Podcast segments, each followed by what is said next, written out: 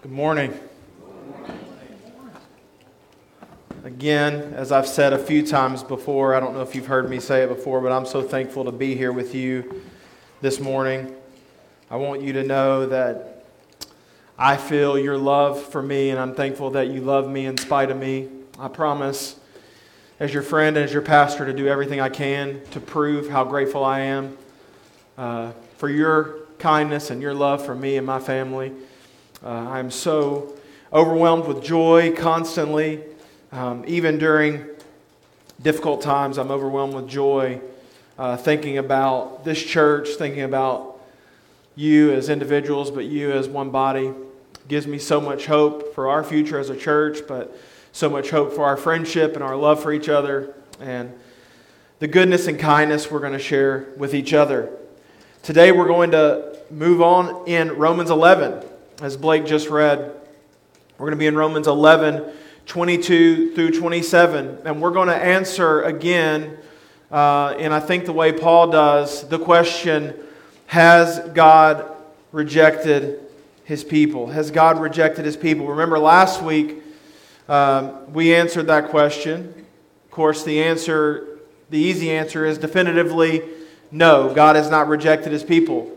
But remember the points that I think Paul brought out from the last part of Romans 11, and that was that not only has God not rejected his people, but he still has one body, one tree with various branches. Remember, Christianity is not a um, AD religion, it's an ancient religion. Christianity did not just start with Jesus, Christianity was the culmination of God's plan at the fullness of time to gather in the world for Himself. And so, really, um, and I said this, and it's a bold statement, but I'll say it again Christianity is then really, it is a sect of Judaism in a sense. Christianity is the fulfillment of all that Jewish people, all that God's chosen people were waiting for, were hoping for. We are one tree with various branches. Each of these branches dependent on the root. Last week we learned from Paul. We'll learn it again. We learned it in all the letters and all the Gospels and in all the Bible that we are not dependent on ourselves, that we should not get proud lest we stumble, lest we fall, that we are dependent on the root. We're dependent on the source of godliness, the source of hope. And that should cause us to do a few things. Understanding that we're completely dependent on the Lord, that should cause us to do a few things. It should cause us to work out our salvation in fear and trembling. Our salvation should be a work in the sense that we get up every day and put effort into becoming more like Jesus. It should not be a work in the sense that we can work our way to salvation. We know that it's by grace we're saved through faith. But it should be a work in the sense that we wake up every morning ready to put in the work in order to become more like Jesus because of the work that he has done in our lives. It should cause us not to be proud, not to be proud, not to assume that God has that we are more special than the Jewish people, that God has forgotten his covenant nation, or that we're more special than the unrepentant. We should not be proud. We should seek after the lost. We should humble ourselves before the Lord. Another thing that we should not do is we should not assume God's favor. We should not assume God's favor. Just because we're a part of a church, just because we get the warm and fuzzies, just because we've cried or walked the aisle or prayed at the steps of the altar, we should not assume God's favor. When we know, we know that we have God's favor when we submit to Him, when we trust Him, when we repent of our sins, when we abandon our sins, when we pursue Him. This does not mean perfection. This does not mean everything's going to go super, you know, hunky dory your whole life. It means that we will, in general, pursue our Lord. And the way we know that we can have confidence in our salvation is when there is an upward trajectory, a consistent upward trajectory of pursuing the Lord in righteousness. It leads to another facet of our question today Has God rejected his people? And I, again, want to answer no, and I want to give you this thought that will build our entire sermon on today. through Israel's unbelief, God is showing both justice and grace.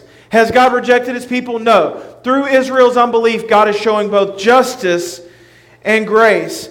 It is clear to me, friends, as it is clear as clear as anything that we have recently studied that God has not rejected his covenant nation. He has not rejected his people. And I think we have done overall a good job of understanding what Paul is trying to say to us through the power of the Holy Spirit in Romans 11. And I hope that today and over the last few weeks, we have taken note of God's treatment toward his covenant people.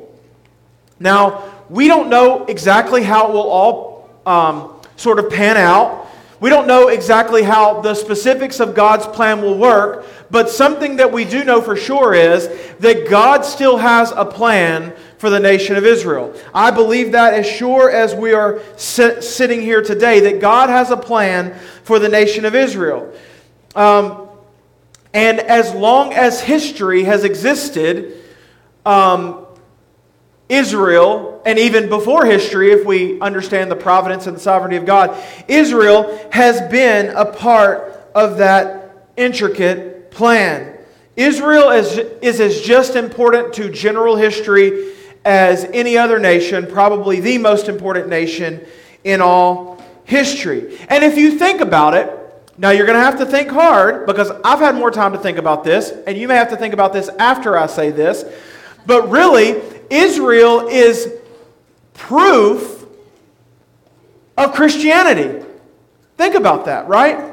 Israel, as it exists, even today, is proof of Christianity.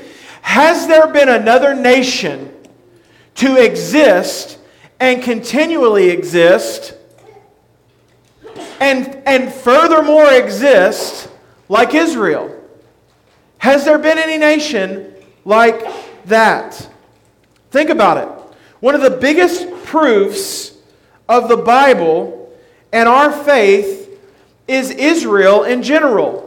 It's a thousand, thousands of years old, is the nation. Countless, listen, countless people and countless nations have done their best to exterminate the people of God. And yet, still here. Still exists. God's chosen nation still exists. Think about the general way people over time have felt towards Jewish people, towards Israel. I would say this that the only class or the only sect of people, I think there's two, that are um, not untouchable as far as jokes, as far as ridicule, is Christians and Jews. Fair game for Christians and Jews. There's a reason for that.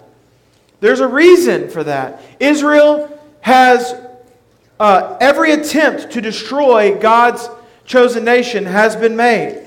And yet, as a remnant, Israel still stands.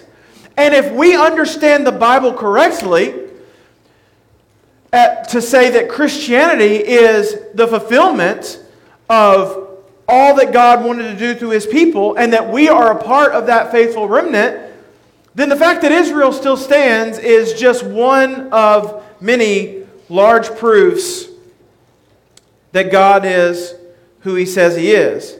But the fact that a, a visible remnant of Israel stands uh, also directs my mind to another few things, and that is that God is good and rich in grace.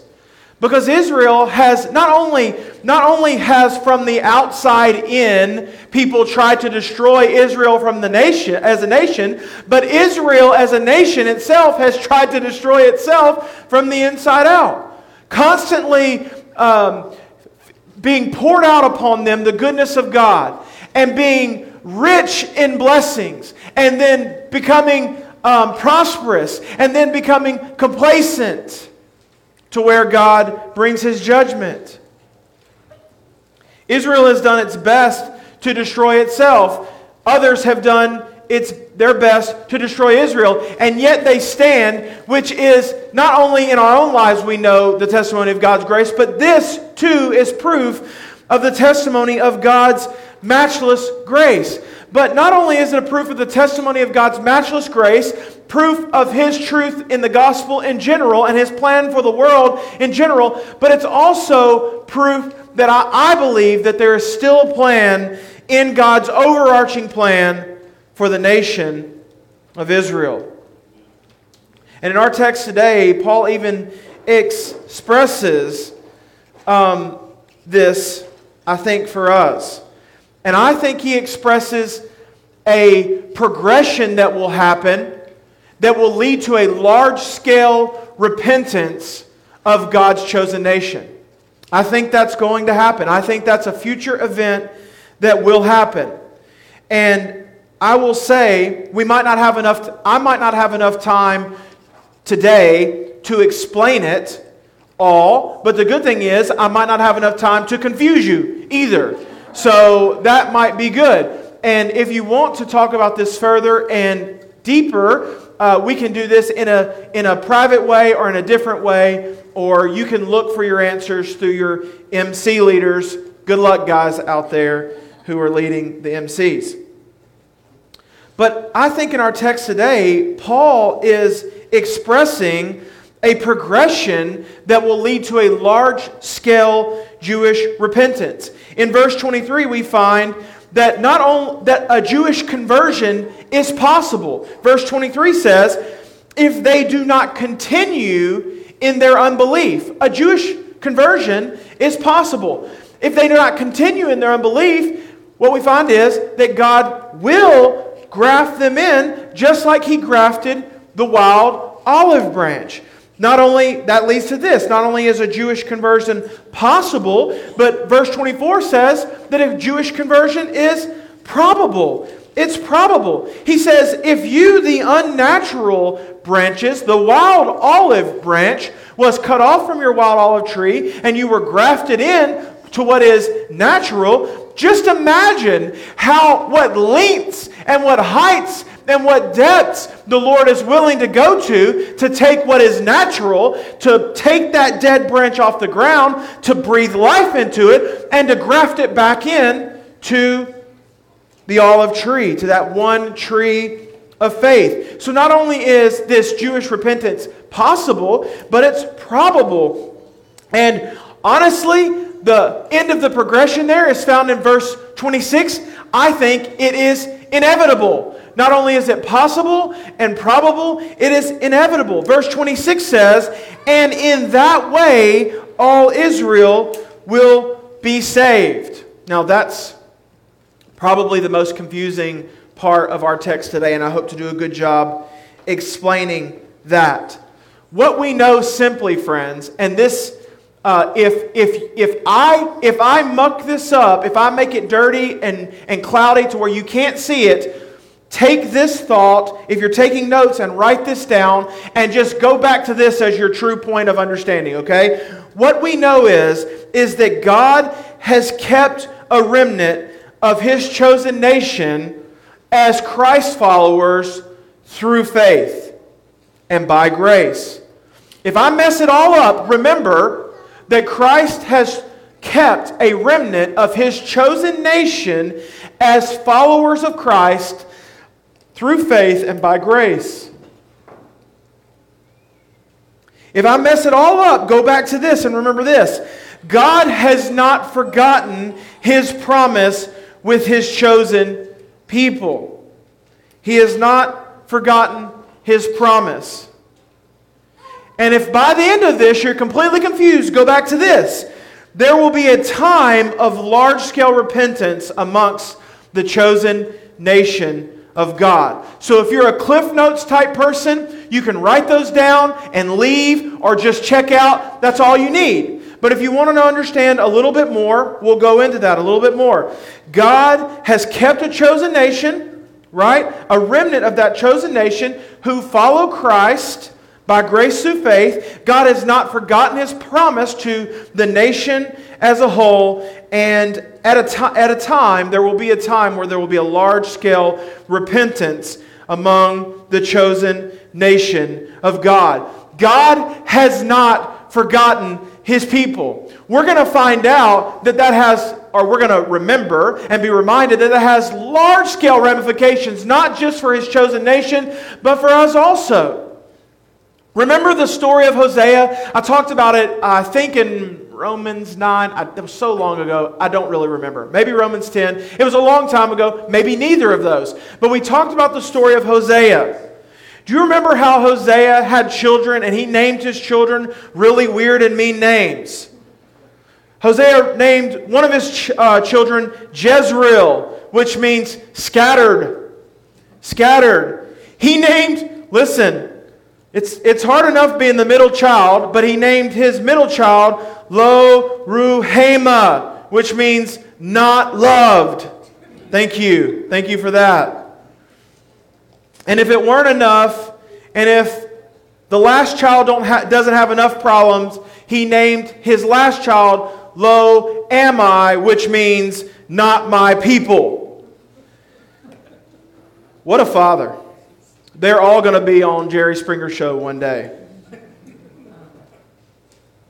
But the Lord had other plans for these people who were scattered, who were not loved, who were not my people. And as a as a testimony to the plan that God had for the fullness of time, He changed the name of those children. He didn't change it completely, He just made a little variation to their name, and He changed their name to, and this is wonderful, folks, He changed their name to planted, loved, and my people. Before they were tossed out, just like trash they were not loved and they were not my people. But in God's rich grace and mercy and in His plan, He will once again plant His people. They will be His beloved. And they will be His people. Zechariah chapters 12 through 14 is, uh, all of chapter 12 through 14 is prophecy of the final days.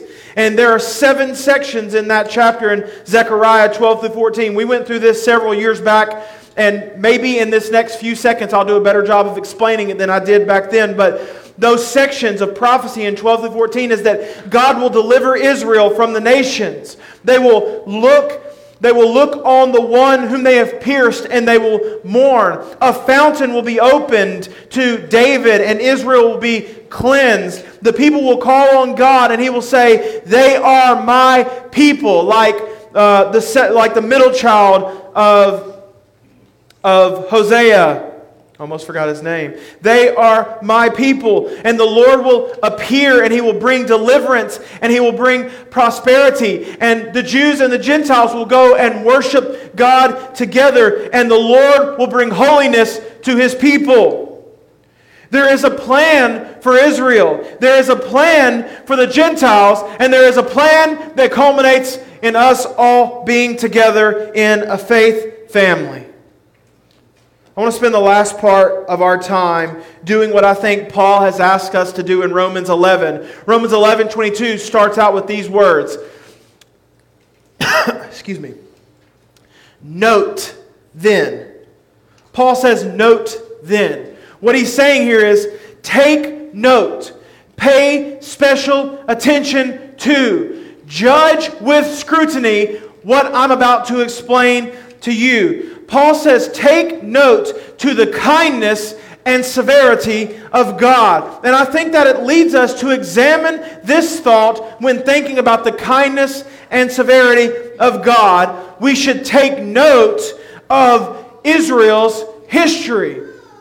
We should take note of Israel's history. Look at verse 22. Note then the kindness and the severity of God. Severity toward those who have fallen, but God's kindness to you, provided that you continue in his kindness. Otherwise, you too will be cut off. And even they, if they do not continue in their unbelief, will be grafted in. For, the God, for God has the power to graft them in again. That's important to remember. That's a very small part. I'm not going to mention that again. But for God has the power to graft them in again. What seems impossible with man, what seems improbable, what seems unlikely, is possible, probable, and likely, and inevitable with God. For if you were cut from what is by nature a wild olive tree and grafted, contrary to nature, into a cultivated olive tree, how much more will these, the natural branches, be grafted? Back into their own olive tree.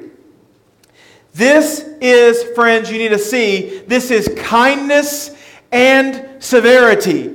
This is not either or.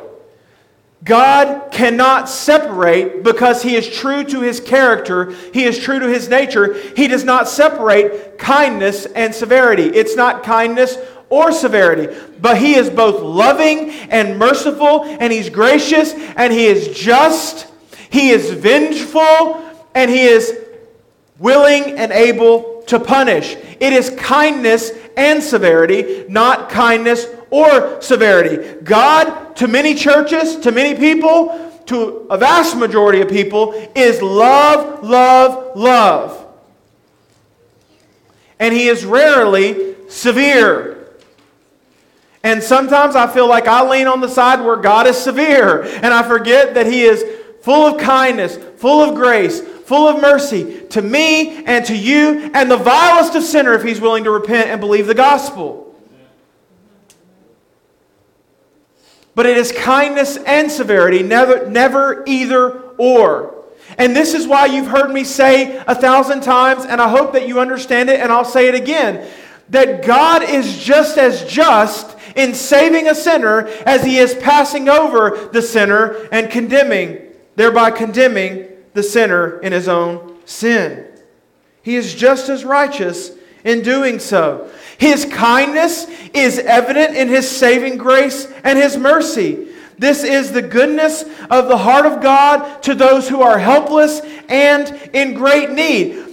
His kindness is displayed all through Romans 1 through 8 in his electing power, his justifying power, his sanctifying work, and his glorifying work. He is kind to call out some to believe the gospel, to justify them through the redeeming work of Jesus Christ, to sanctify them by the power of the Holy Spirit, and then to one day glorify us that we will be, we will be with God and live with Him forever as He has intended it from the beginning. He is immensely kind, but He is also just, so He is also severe. His severity is found in his just nature. This is the image that we had a few weeks ago of the branch being roughly broken off and thrown away. And what they do with those pile of branches after they don't produce fruit, they break them off, they throw them away, and they burn them up. This is the severity of the Lord. This is a branch being cut off roughly, abruptly, and decisively. His severity is on those who have fallen.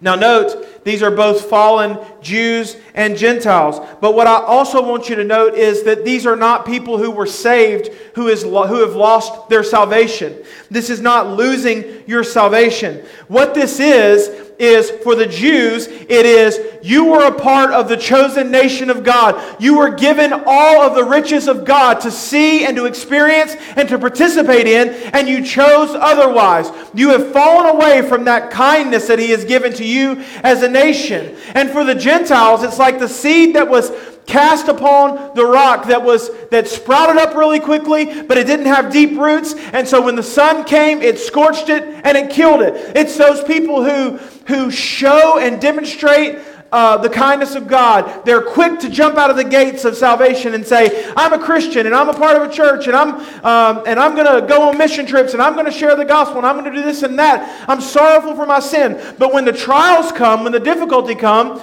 they shrink back and they fall away and they remove themselves from the faith.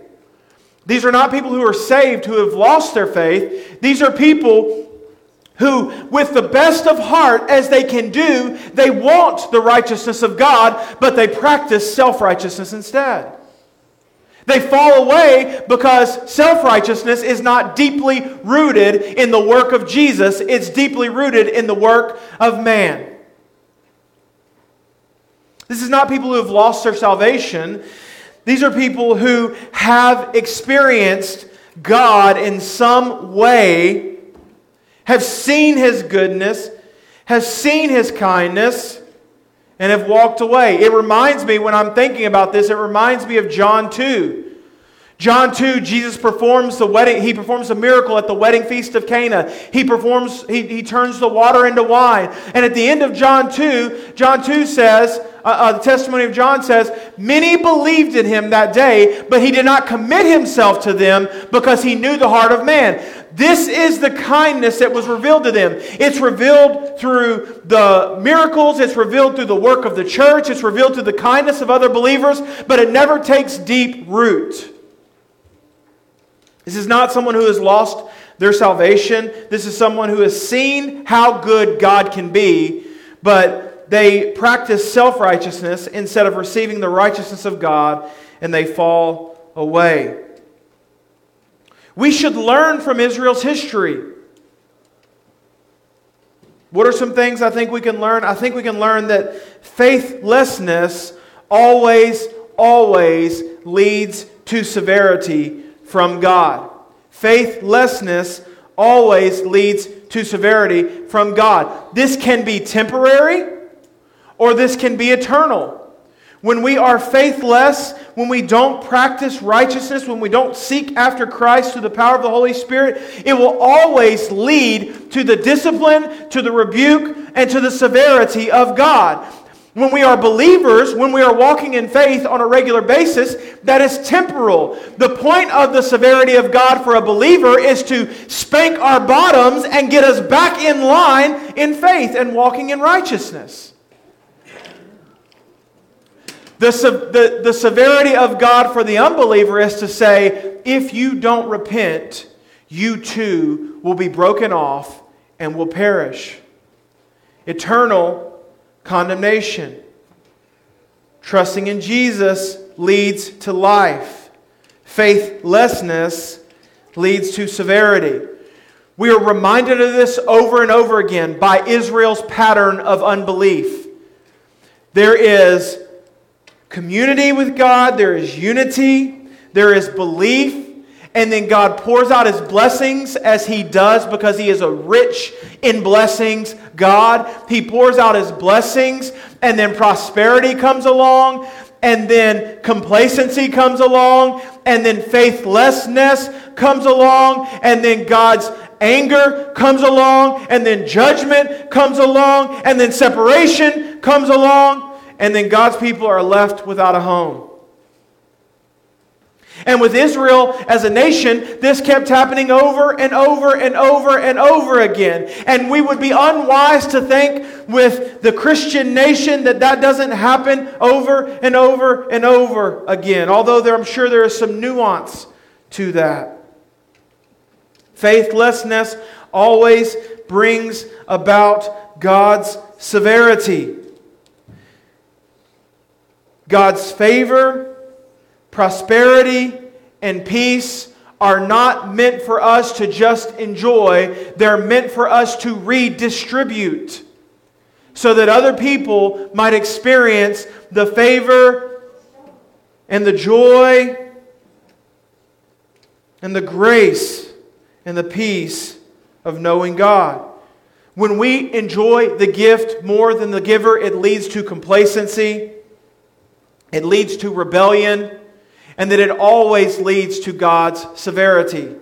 For Christians, especially in this generation, we are weak willed people. So when we face the severity of God, we don't say, What is God teaching me? We say, Why would God do this to me? We don't say, What can I learn from this? We would say, How could a loving God do blank? When we face the severity of God, friends, it's not always because we have sinned. But I'm telling you, if you face the severity of God, the first place I would look is is there any corner of my life? Is there any corner of my life that is unpleasing to the Lord? Now, it's not always, when we face trials, when we face tribulations, it's not always that we've sinned.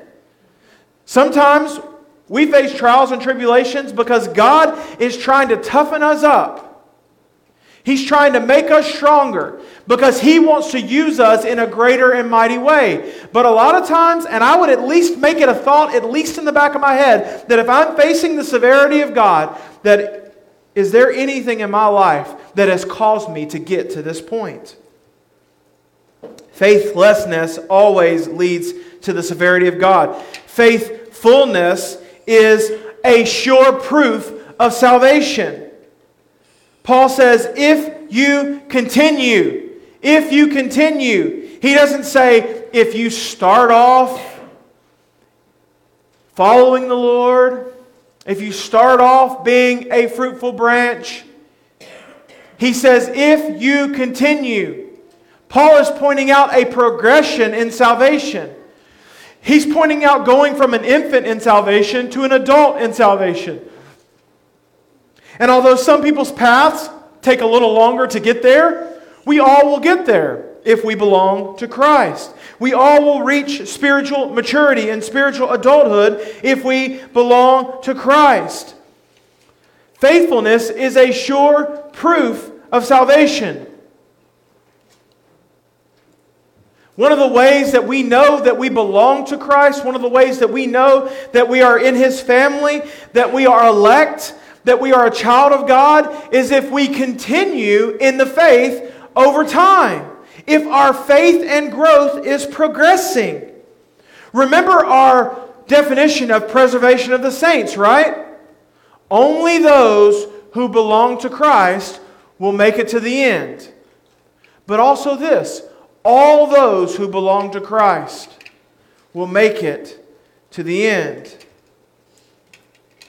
Faithfulness is a sure proof of your salvation. Here's why because you can't be faithful to God in self righteous ways. You can only be faithful to God if the Spirit of God lives in you and is changing you. And so, faithfulness is proof of Spirit work in your life.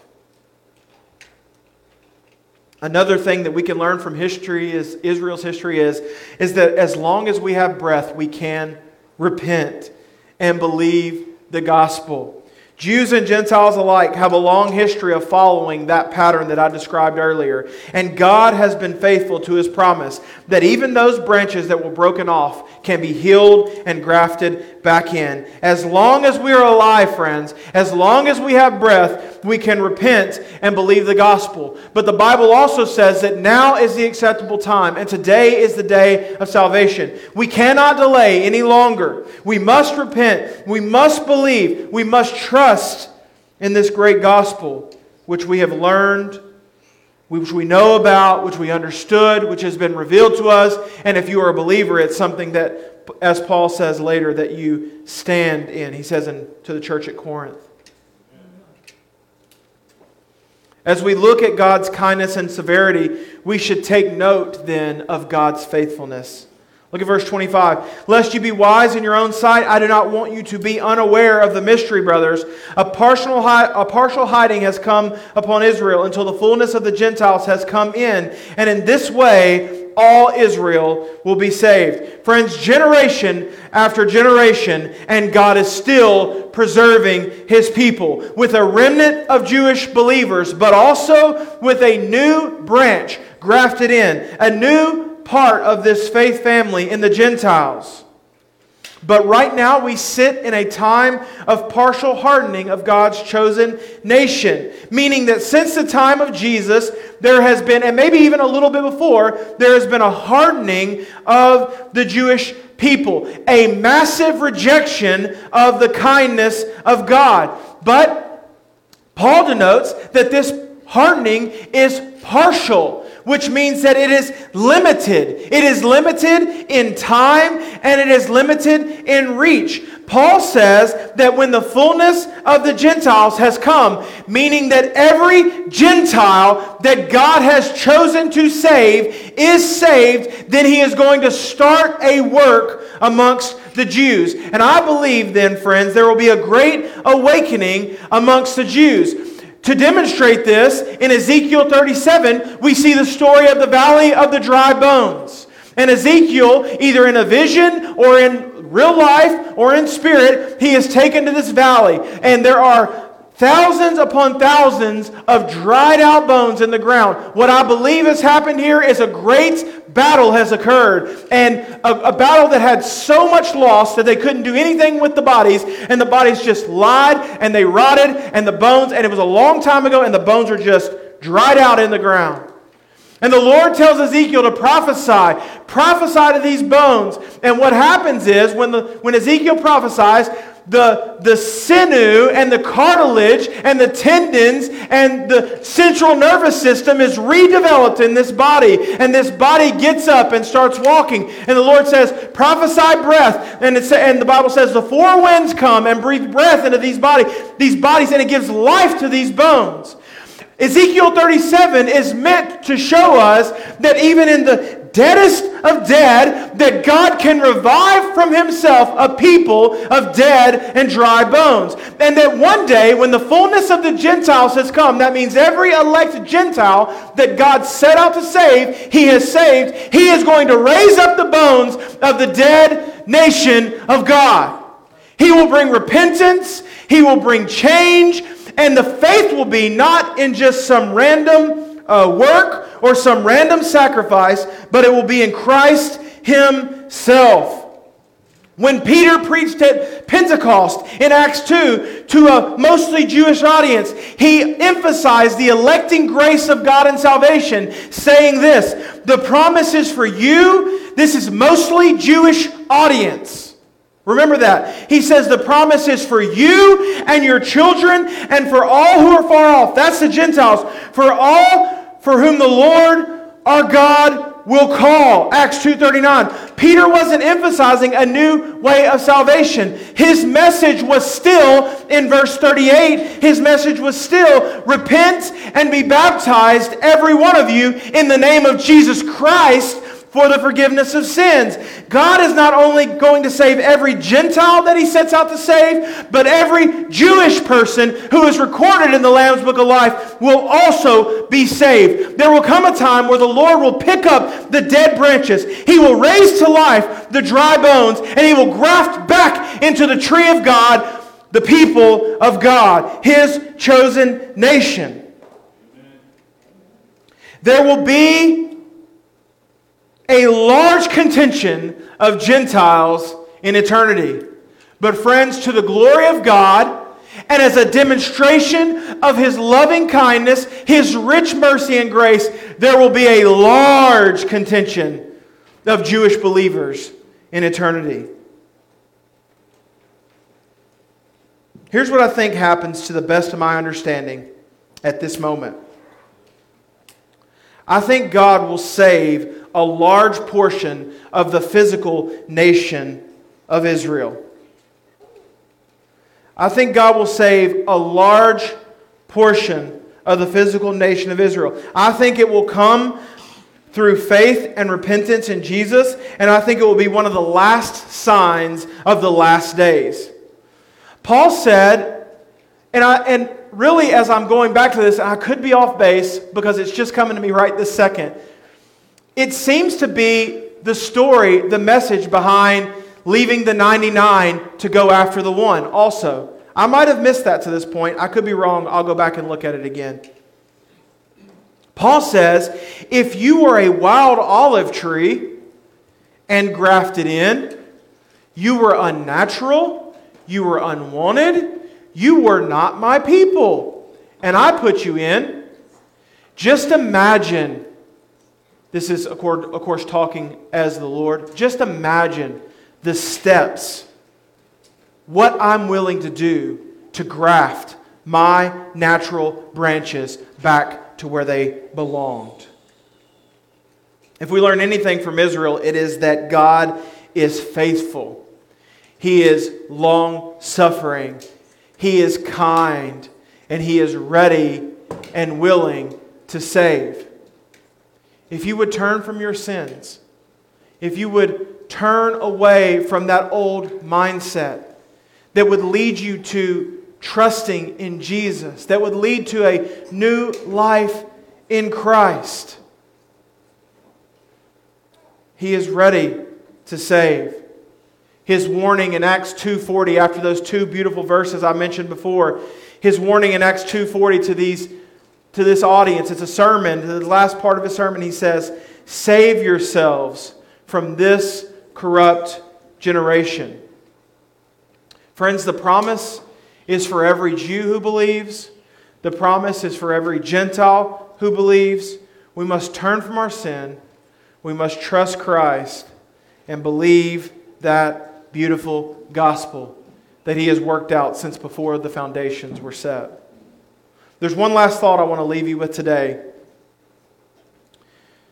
We should take note, and I've already kind of spoiled it because I've already given you this multiple times now, but we should take note of God's way to salvation.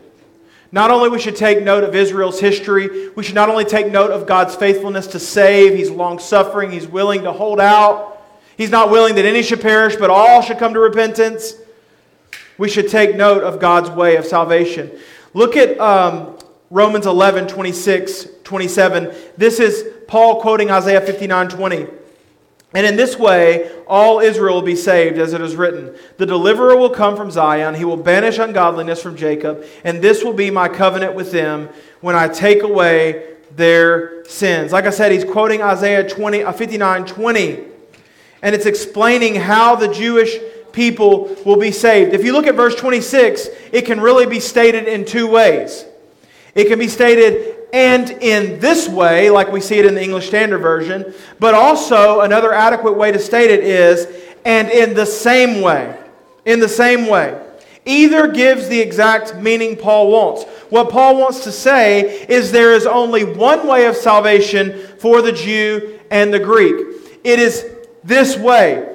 It is being grafted into the family of God. And for the Jewish nation who has been unsaved and unrepentant and obviously broken off, in the same way that the Gentiles were grafted in, the Jewish people must be grafted back in. But also, something that is special, and I've said about a thousand times over the time we've known each other, maybe more, in the same way as this we are all going to be redeemed. If we are redeemed through Christ, we are all going to be redeemed in the same way. All of elect Israel that will be saved will be saved in the same way. All of the elect Gentiles that will be saved will be saved in the same way. And verse 27 describes it. The deliverer will come. He will banish ungodliness he will take away their sins. Christ will come. He will consecrate you. He will make you holy for yourself. And He will remove your sins to justify or to satisfy the justice of God. This has always been the way of salvation. This has always been the way of salvation. Faith in God, a removal of sin, a consecrated people, a holiness, and then and then God, through Christ, justifying the, the wrath of, or satisfying the wrath of God. I don't think Paul is confirming a new way or a parallel way for the Jews. This is important because you may hear some people try to tell you that there's a separate path that there will be a new temple built and there will be new animal sacrifices, and God makes this special provision for the Jews to salvation. This is not true. This is not biblical. If any Jewish person will be saved, he will be saved through faith alone, by grace alone, in Christ alone. The Paul, excuse me, Paul and the Bible would lead us to believe that everyone who is a Christian is saved in the same way. The rescuer comes, he kills sin, and he cleanses us from those sins. And the Lord has been the Lord has had that plan and that method since before the fall of mankind. He has instituted it since after the fall of mankind, and He will do it until the day He returns. What a testimony to the rich grace of God. What a testimony to the long suffering of our Lord. Friends, the Lord is not willing that any should perish, but all should come to repentance. That's his kindness.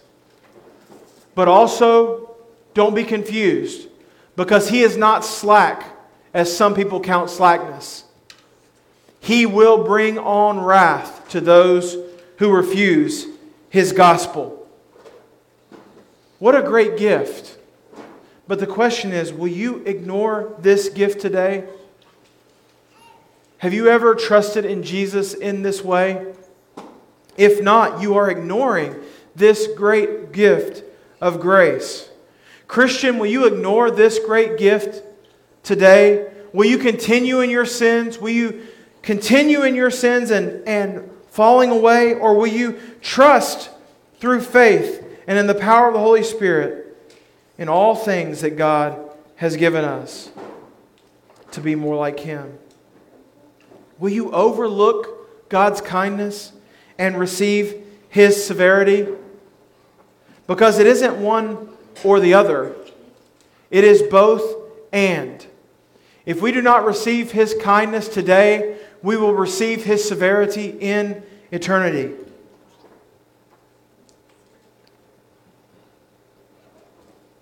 Or will you trust him? Will you repent and believe the gospel? Will you hear the calling of the Holy Spirit on your life? Receive that great gift. Flee from your sin. Be a holy people, set apart for the good works of God. What a great God. What a great God who, since the beginning and until the end, will be showing his loving kindness from generation to generation to generation. Will you pray with me today?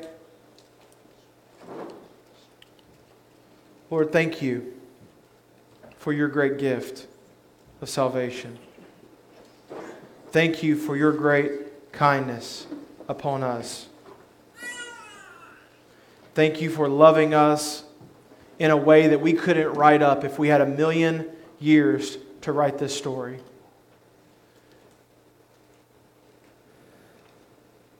Thank you for watching over us in a way and caring for us in a way that we cannot care for ourselves. Lord, help us today to not harden our hearts, to receive your kindness, to receive your love, and to receive your mercy, to trust you, to follow you, to progress every day to be more like you. Forgive us, Lord, when we fail you. Search every corner of our hearts.